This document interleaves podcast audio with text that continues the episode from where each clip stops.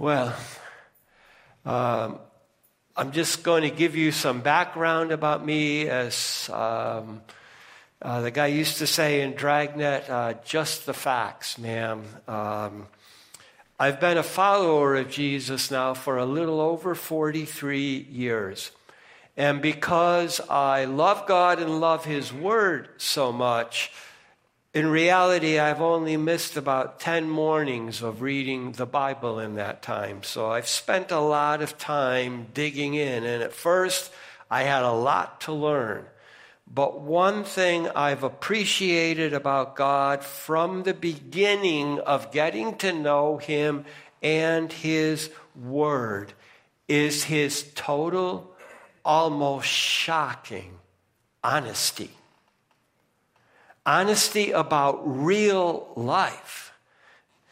One thing that I like is that he never tells us pie in the sky.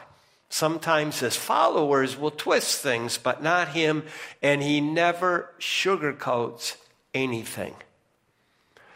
The essence of Scripture, from creation to recreation when Messiah Savior returns, is this left to our own devices. No person is good enough. No person is strong enough to live as God intended for us to live so that we could enjoy Him unless and until we surrender to Him in dependent childlike faith and faith that He is the, not just a, but the extremely strong, forgiving, and loving Father who expects honesty and trust from His children. Well, as we were listening to the scripture this morning, and, and, and, it began with the description of the beginning of Pentecost in Acts, ended with Jesus' last command but the heart of it, the center of it, was this passage from Romans. And did you hear the tension in the two themes where God tells us both of great groaning and suffering in this world? And that as God's adopted children, we have hope as a gift of the Spirit, the Holy Spirit, so we can live in eager expectation, even with all that's happening. Now, our small excerpt from Acts tells us how 120 disciples of Jesus were gifted by the Holy Spirit to speak languages they did not know. And then soon after this, and it's really the paragraph after, people from 15 nations heard of the wonders of God in their own language. Now, this gift of the Holy Spirit at the creation of the church of Jesus Christ, because the church was born that day, is the way God chose to give weak people the ability to do Jesus' last and vitally important command namely to make disciples, followers of Jesus, of people of all nations. And people in his church are to make disciples wherever they are in their life's journey, and then to baptize them and to teach them to obey all Jesus commanded. So there's the high level summary of what we're going to look at today, but now let's examine the details that support this summary so we can better understand it. So uh, I broke this into two halves, splitting it in the middle of the Romans passage. And the acts in the beginning of the Romans passage can be summed up in this way Spirit filled disciples are given gifts as God's children to have hope while waiting for freedom from suffering. And there's God in his honesty again. We do suffer in this world. So the Acts passage can be summed up this way The Holy Spirit filled the disciples and gave them to speak in other languages. Let's look at it verse by verse and seek to understand what God's really saying. We're told the day of Pentecost had come and all were being together in the same place. Now, there's a time here, okay? In all days, both special and ordinary, come upon us in the steady march of time. Now, Pentecost. Actually, if you look in Leviticus and the Torah, the books of Moses, it is the third feast of springtime, and it's called the Feast of Weeks. Now, now, let me explain to you what that means. It was the eighth first day of the week after Passover and first fruits. So seven full weeks plus one equals 50. Hence the Greek name Pentecost or 50th day. Okay, and in essence, it celebrated the spring harvest.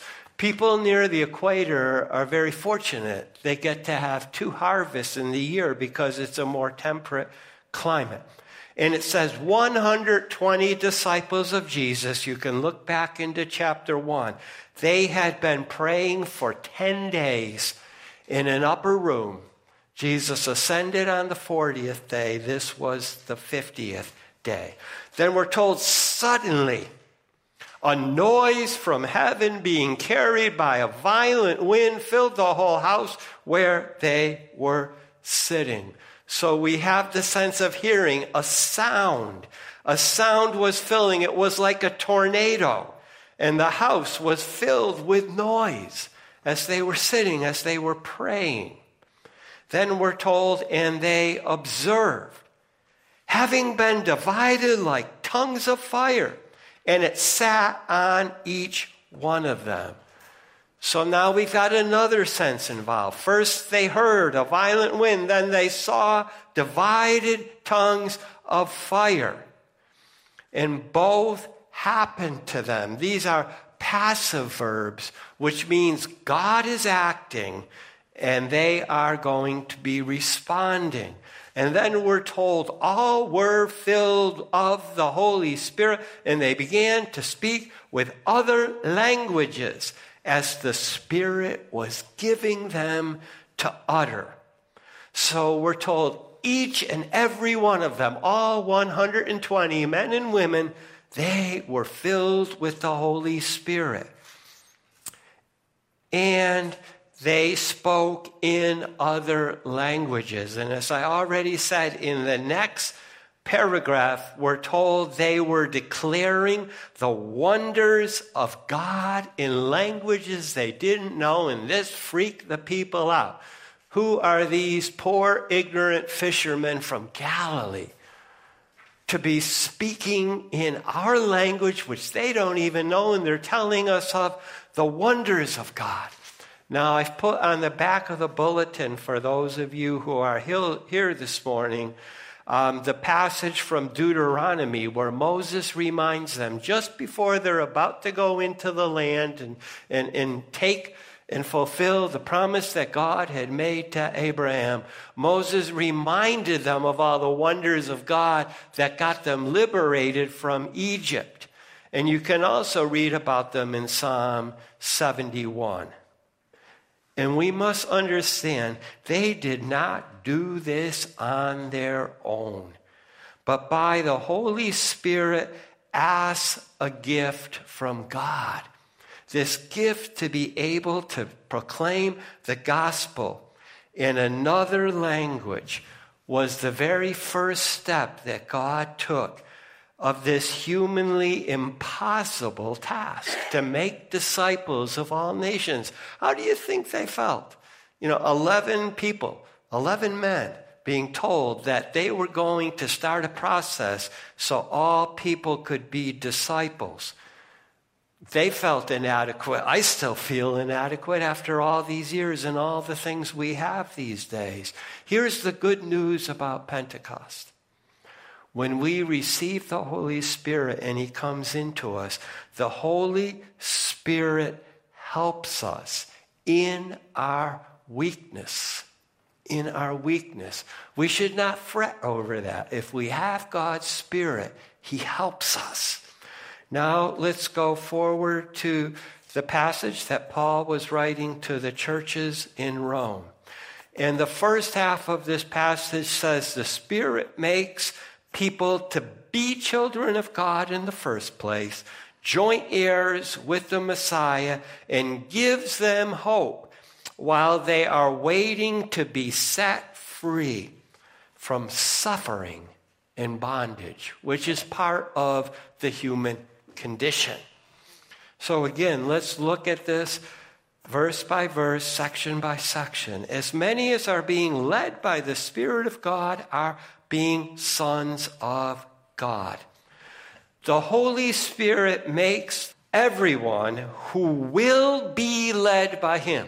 Some people refuse, but those who will be led by Him become sons of God. And He goes on to say in the following two verses because you all have not received again a spirit of bondage to fear, but you all have received the spirit of son adoption by which we are crying, Abba, the Father. The Spirit Himself bearing witness that we are children of God. And children here means both men and women, males and females, not just men, not just sons. Now, this word bondage, we need to always remember, in those of us who have had the Holy Spirit come into our life through faith of Jesus, we know that before people are adopted by the Holy Spirit as God's children in Jesus, they are in bondage and fear. And if you look around at all the stuff that's happening in the news and all the things that people are being upset about, we shouldn't be surprised as fewer and fewer people are following Jesus Christ. More and more people are trapped in bondage and fear. What else would we expect? But then we're told once adoption takes place and people become God's children, there's no need to be bound by the fear of anything in this world. To know God is to be set free from fear. And then we're told the Holy Spirit will bear witness to this adoption by God deep in the soul of all who have become God's children. Children of God are adopted by and through the Holy Spirit. Moving on in the passage, but if children, then also heirs, heirs indeed of God, but joint heirs, joint heirs of the Messiah, since we are suffering with him that also we may be glorified with him. Now, think about this. I was actually reading this in Deuteronomy this morning. I kind of feel sorry for God. Do you realize what God's inheritance is? Us. You know, I say to myself, couldn't he do better than that? He's God. But those of us who were weak but give ourselves to God, we actually become his inheritance. And we inherit from him and jointly with his son, the Savior, Jesus Christ. And this now all has to do with identity. You hear a lot of people, oh, I'm on an identity search. Well, all who are in Christ by faith identify with him, both his suffering and oh, what he suffered for us, and that we will be glorified by God with him. In other words, um, I, this image comes to me a lot as, as I study God's word and prepare to preach it and teach it. Suffering and glory are two sides of the same coin. There's always the two, and they're always in tension. But Paul now goes on. Again, he keeps ramping up the hope from the despair we're born into. For I am reckoning that the sufferings of the present season are not worthy with the coming of the glory to be revealed in us. So he's comparing now with the future. Christians are suffering in this world. Again, John 16 33 should not be translated as a future or as what will happen. Jesus actually said, In this world you are experiencing tribulation, but this will fade away when Jesus comes in his glory and then he's fully revealed in his people. And again, this is our hope. This is what we hold on to. This is all from God, not from us. Okay, we are powerless to do this, but this is God's work in us. And then he says, because the deep desire of the creature, the revelation of the sons of God is expectantly awaiting. And if you think about this, and if you go back and I reread the early chapters of Genesis this week, all creatures were harmed by Adam and Eve's rebellion against God. And so now each and every creature instinctively is waiting for the full revelation of God's spirit filled people. And then Paul goes further and elaborates because the creature, animals, all living beings on earth that God created, was made subject to futility, not of his own will, but by reason of the one having subjected in hope. So again, God is the source of hope.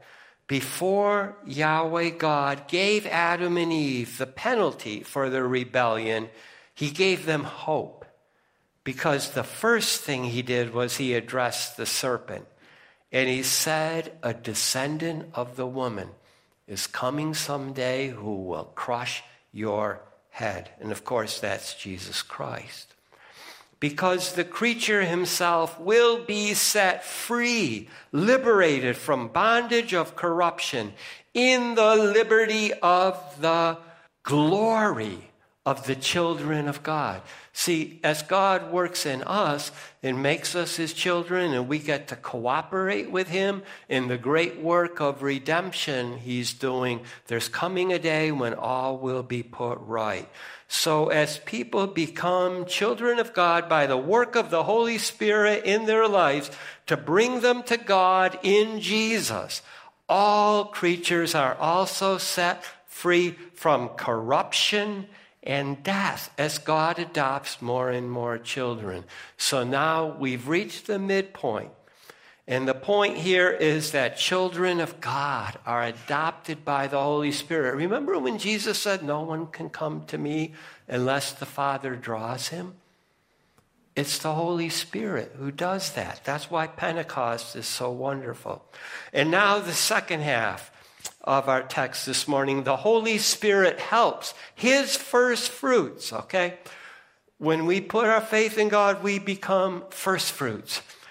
And we are suffering and we do have infirmities in the, this life, but He prays. He prays so that we will do God's will, so that we will do Jesus' last command, which we're coming to, which is to make disciples of all nations.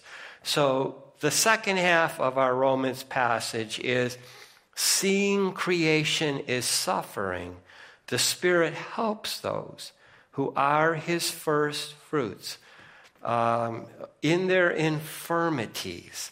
And He prays. He prays for the saints according to God. So again, verse by verse. For we have known that all creation is groaning together and suffering together until now. Now, again, this is something we have over the people of the world who don't know God, who don't know His word and are flipping out.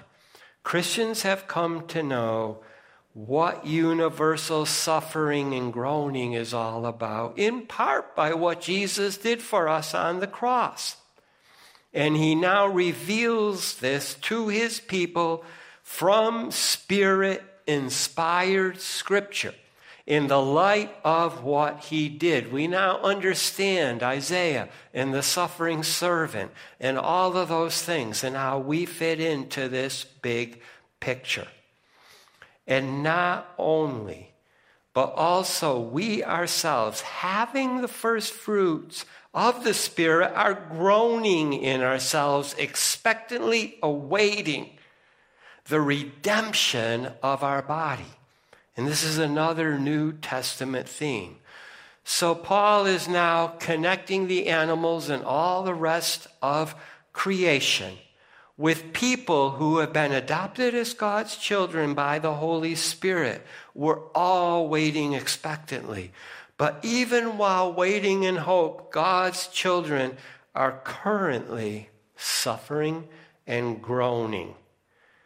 And then we have this hope. The redemption of our body means there will come a time, and you can read about it in the last two chapters of Scripture, Revelation 21 and 22 there's coming a time when we will have new bodies not subject to either illness or death.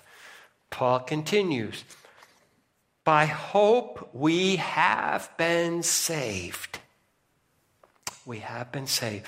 But hope, having been seen, is not hope. We don't have to hope for what is, what we've seen. For who is seeing already what he's hoping for? No, we wouldn't hope for it anymore. But if we are not seeing, and that's where we are at this point in time, we are waiting through patient endurance. So God saves all who come to him, drawn by the Spirit in the faith of the Messiah Savior, Christ Jesus. But in these last days, between the two advents or comings of Jesus, when he came the first time and he died and he raised and he went to heaven, gave the Holy Spirit, and we're waiting for him to come again, we do not see the fulfillment of everything, that which we're really hoping for. And this morning, as I was going over this, I thought of Bono's first gospel song that he ever wrote. And he says, I believe in the kingdom come. But he says, I still haven't found what I'm looking for. None of us has. It will be fulfilled when Jesus returns. And therefore, while we're waiting, we need the Holy Spirit to give us the gift of patient endurance. Paul goes on and he says, likewise, the Spirit helps us in our infirmities. We don't like to think about this. You know, no one is as strong as he or she would like to be. We all have weaknesses, so we can thank God for the Holy Spirit because the Holy Spirit helps us in our weakness, our infirmity. For what we may pray, according to what we ought to pray, we have not known. But the Spirit Himself is making intercession and groanings inexpressible. You know, I got to this at the end of our prayer this morning. I, I ran out of things to say, but thank God we don't have to know everything we should pray. We're ignorant of exactly how we should pray. We do our best. But we can be grateful, grateful that after He facilitates our adoption as God's children, the Holy Spirit prays for us. What could be better than that? And then Paul concludes our section of Romans this morning saying, And the one examining the hearts has known the mind of the Spirit because according to God, He, the Spirit, is making intercession on behalf of the saints. Think about that. Whenever you start to get down, The Holy Spirit is praying for us, interceding for us. The Father examines the hearts of people and has the very same mind as the Holy Spirit. That's what the Trinity is all about Father, Son, and Holy Spirit. They're separate but one. And the good news is that the Spirit intercedes with the Father for those he is in the process of making holy as God is holy. That's what saints means. Being sanctified by the gift of the grace of God, and you can read about it in 1 Peter 1. Again, I've given you the references. The Holy Spirit helps us in our weakness. And now we're ready to consider the Great Commission. On Easter Sunday, we did everything but this. But here is Jesus' last commandment. He commands 11 disciples to make disciples of all the nations.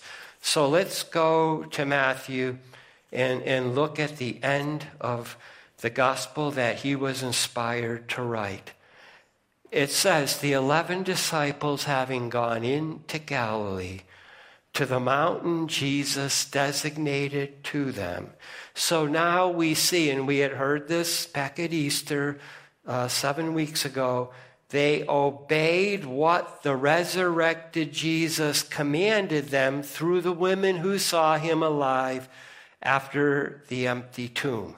Then, having seen him, they worshiped him the eleven, but others doubted. And having come, Jesus spoke to them All power and authority has been given to me in heaven and upon the earth. Well, what's going on here? We have worship and doubt. And boy, I had to really dig into my grammars because this is kind of tricky in Greek, but I finally understood what's going on here. And don't forget, we look at a map, oh, 90 miles from uh, Jerusalem to Galilee. That took three days to walk in those days. Even riding a donkey, it took three days. And in those three days that it took them to get to Galilee and meet up with Jesus, many disciples by that time had heard stories about Jesus' resurrection appearances. Now his 11 chosen disciples saw him and worshiped him. But there were others who probably had not yet seen him. Seeing is believing, people say. They doubted that he had risen from the dead. But then Jesus declares his Father has given him all power and all authority everywhere in heaven and on earth. And then here it is. This is the Great Commission, and I'm, I'm trying to, to, you know, put everything together as best I can. And basically, he says, having been directed or having been sent by me, you all must make all nations to be disciples, baptizing them in the name of the Father and of the Son and of the Holy Spirit and teaching them to observe or keep all things as much as I have commanded to you all to the eleven. There is but one command here. Jesus tells them to make disciples of all nations. Now, this, when they heard this, and again, Pentecost hadn't come at this time. This is extremely difficult for 11 men who, as we know from the Gospels, failed Jesus again and again, most especially at his death on the cross. But Jesus gave them three actions, three, should we say, methods for making disciples. First, they will make disciples wherever they have been led on their life journey. Again, the, the, the Greek actually says, and I learned something new. We had talked about it Wednesday night and Thursday. I realized it's in the passive voice, having been sent. What does that mean? Well, Paul talked about how all the people of the world are living exactly where God wants them to live. So he's saying, wherever I have placed you, wherever you are right now, starting there, make disciples. And then when someone receives faith through our witness, then that one is to be baptized into him. Secondly, to come in to the church, the body of Christ. And then thirdly, once someone is in, the way they become a disciple is to be instructed and taught to keep all that Jesus commanded his original disciples. So make disciples. How? Wherever you are, wherever God has put you, witness to him. When someone comes to him, baptize and then teach. That's it. That's our mission. That's what Jesus has left us with. And then let's not forget this last verse. I alluded to it after it was read, but here it is. I believe this is the greatest promise in all of Scripture. It's the Emmanuel promise. In Hebrew, Em means with, Nu means us, El means God. With us, God. God has said He will always be with us. And this was fulfilled by the filling of the Holy Spirit of Jesus' 120 disciples in our first passage back in Acts. And now, throughout the history of Christ's church, it has always been the Holy Spirit who has enabled God's children to obey the command that Jesus gave, his last command, through the actions that Jesus enumerated. Wherever we are, witness, baptize, teach. The Holy Spirit will help us in our weakness because every time I think about it, you know, who am I to do this? But thank God for the Holy Spirit. So let's wrap this up and bring our whole three readings from three sections of the Gospels and New Testament down to this the gift of the Holy Spirit can make people to become God's children. And then God's children are given hope in this age of suffering while waiting with hope for that return that we can make disciples. And this is what God desires his people to do as the Spirit helps them through intercession. Remember, Jesus is interceding for us, Hebrews. And from our passage this morning, so is the Holy Spirit. And let's not give short change to the Holy Spirit. The Holy Spirit who was given at Pentecost helps us, helps us in our weakness. Amen.